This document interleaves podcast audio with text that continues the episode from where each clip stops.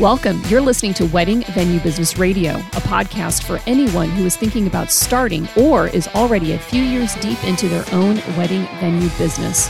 Whether your property is on the beach or in the middle of the country or smack dab in the heart of downtown, this show is designed for you. I'm your host, Ami Quirconi. I'm the author of How to Turn Your Rural Property into a Wedding Venue Business, and I have a new business book called The Fearless Woman's Guide to Starting a Business. I'm a business coach, consultant, former wedding venue owner, and I'm here to help you. So, if your dream is to be your own boss by hosting one of the best days a family has in their lives on your property, then you're in the right place. Hi there, everybody. Welcome back to another episode. I'm going to veer off of having this be a pure wedding venue business discussion. Um, I know that most of you um, are here because you're actually learning how to create this type of a business. And it's very possible that you already have some other side hustles going or another full time career. And this is looking to be something that you'd like to convert into a side hustle. And so I want to talk about that mindset. You know, one of the things that I actually do is coach business owners and entrepreneurs. And many of the people that I work with are actually what I call my kitchen table businesses.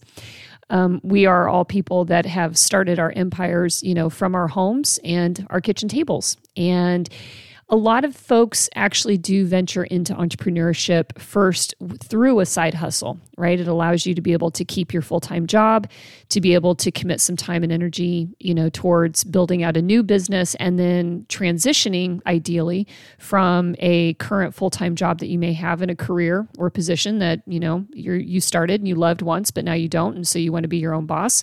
And many people make that transition. However, um, there are many people that also don't make the transition and I and I call them the side hustler, the chronic side hustler. And so for my side hustler friends that are out there, I got to tell you I love you, but I want you to get ready for some real talk.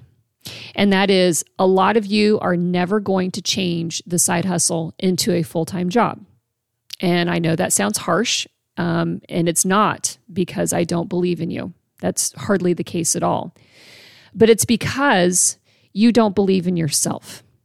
And I'm going to lay that out for you. First, here's the side hustler mindset that many, many people actually have. One, you believe your dreams or interests are unimportant and they aren't um, enough to be a priority in your life. That's why it's a side hustle position for you. Now, number two, why do you do number one? Because while you believe your creative pursuits make a great hobby, you don't believe that there is a way that you can actually turn it into something you can make a quote real living at. And then number three, because of that, because you believe that you um, will never be able to make it a full time career, you believe you're supposed to pay yourself with leftovers. And this is either leftover time in the day to work on your side hustle after you've done the other 1 million things that you have to do and believe that are more important. Or you pay yourself with the leftover money once you've covered all the other expenses in the business.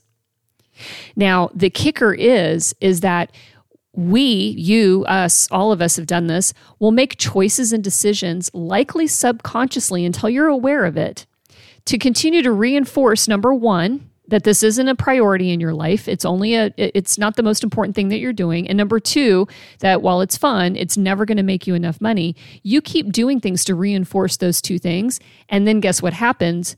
3 you never have enough money to be able to turn it from a side hustle into a full-time job. And again this happens at a subconscious level. So then we end up creating a self-fulfilling prophecy that helps us continue to deny our deepest wishes and passions.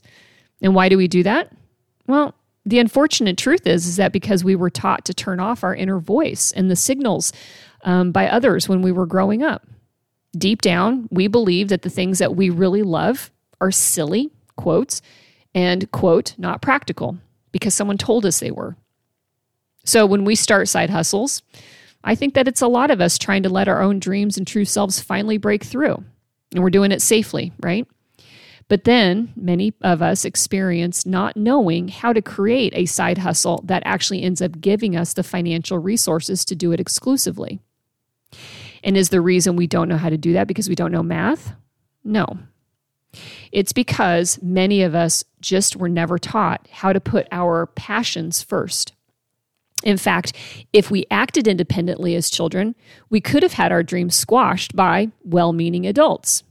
Maybe they didn't believe that what we really loved and wanted to do could make a viable career because it's not something they would have considered doing or something they didn't feel that they would have been successful at. Or maybe our role in the family was to take care of other people, put our needs and wants second, or we ran the risk of being punished, shamed, and maybe even sometimes called selfish for wanting to do something that we thought would be fun. There's even a good chance that some of you out there listening have people around you today who still belittle your dreams. And of course, that never helps, does it? The point is, is that most people are stuck in the rut of the forever a side hustle because they just don't know how to recognize when they're falling prey to these self defeating thoughts.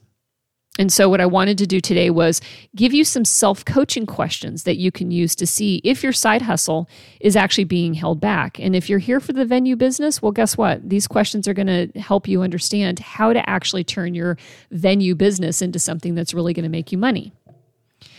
So, self coaching coach, uh, self coaching questions. Sorry about that. Number one, when I think of doing my side hustle full time, what feelings and thoughts immediately come to mind? Do I instantly come up with all the reasons it won't or can't work? Do I feel excited or do I feel instantly doubtful? Sit with that one. Two, when I talk to others about my idea, what are they telling me and how do I respond? Do people tell me I'm very gifted at my side hustle and encourage me to keep doing it or to grow it? And if so, do I even believe them or do I instantly have doubts? Or do I have people around me who constantly discourage me, tell me how it won't work and what I can't do? And then ask yourself this question what benefit do they get if you don't pursue your side hustle? Three, when I think about reworking my financials and adding in a salary, what does my body do? Do I feel tense and uneasy? Or here's another one Are you even looking at your numbers? Or ignore, are you ignoring them altogether? And here's another self coaching question If I had to be honest with myself, is my side hustle actually my number one choice? Or is it a runner up? And I think this last question could be pretty telling for some of you that are actually out there listening. And that's because creativity is expressed in many different outlets, from crafts to writing to music and, and so on. And even within crafts, it's sculpting, drawing, painting, photography, right? And so some of us who are creative by nature, actually, we like to play around with a lot of different mediums and outlets.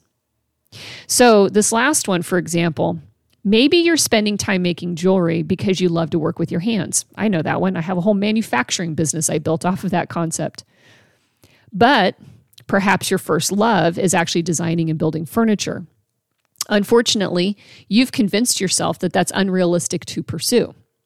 So, your side hustle is making and selling jewelry.